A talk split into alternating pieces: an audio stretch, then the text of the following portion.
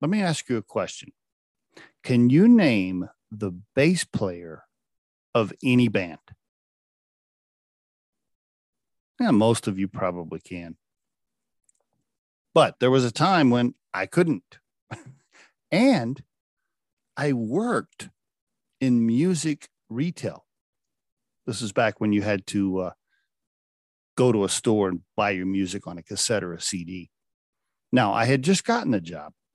I was brand new to the industry, brand new. I wasn't brand new to retail, but I was brand new to music retail. I thought I kind of knew music, but I really didn't. I wasn't very good with my product knowledge or my music knowledge. I mean, I could listen to the radio and sometimes tell you who it was, but uh, that wasn't really my thing, right? I didn't go around memorizing who uh, did all the songs. I just knew what songs I liked. I didn't really pay attention to who the band was most of the time.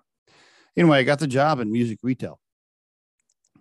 I started trying to learn the product knowledge because back then, if you worked in a music store and customers came in, they expected you to know things, right? They wanted you to know who sang certain songs or who was on the album or when the album is going to be released, etc. So knowing that was an important part of being a uh, music store manager.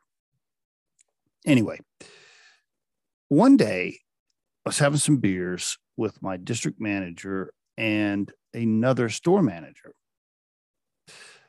This was early on in my career there. I think I'd been working there, I don't know, six months or something.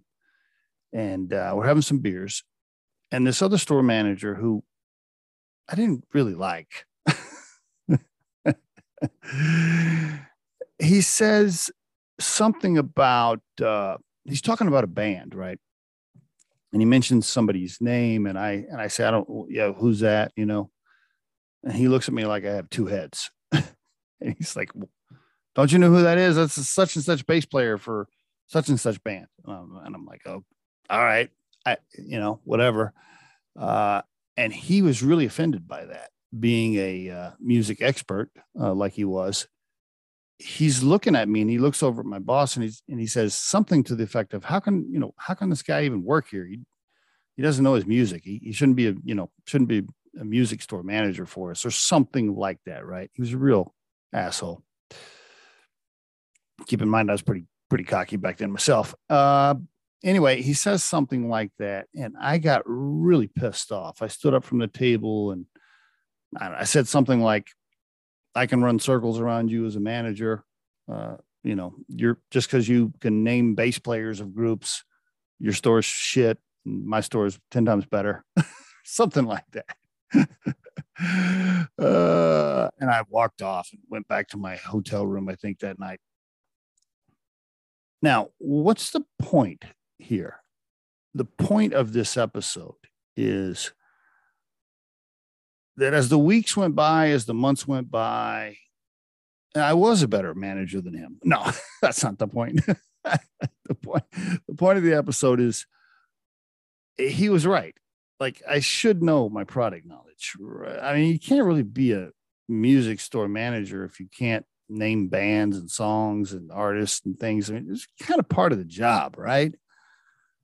And so I spent a lot of time studying my music and listening and constantly opening up music that I wasn't familiar with and trying to, you know, I wasn't trying to learn every member of every band, but I was getting better and I and I knew that was important and it meant a lot to my clients. It gave me credibility, right?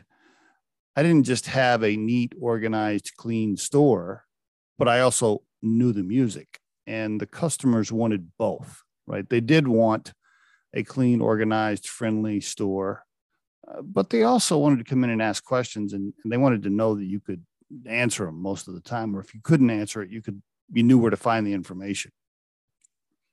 And so he was right. Uh, I, I, studied music as much as I could, uh, and I spent, by the way, 12 years in music retail, so I got pretty damn good uh, as the years went along.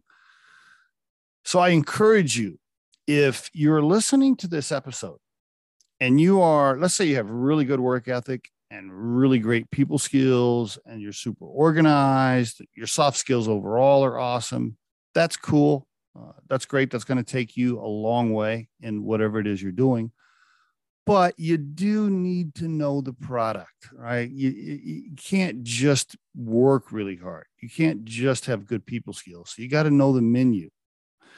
Uh, and you, you got to study that information if you want to give yourself real credibility with not only the customers, but with your boss uh, and your supervisors, etc. So you get into a new uh, environment, a new industry, a new product line, study it as fast as you can, learn every single thing you can about uh, where you're working and the product, and you will give yourself a much better chance of being successful.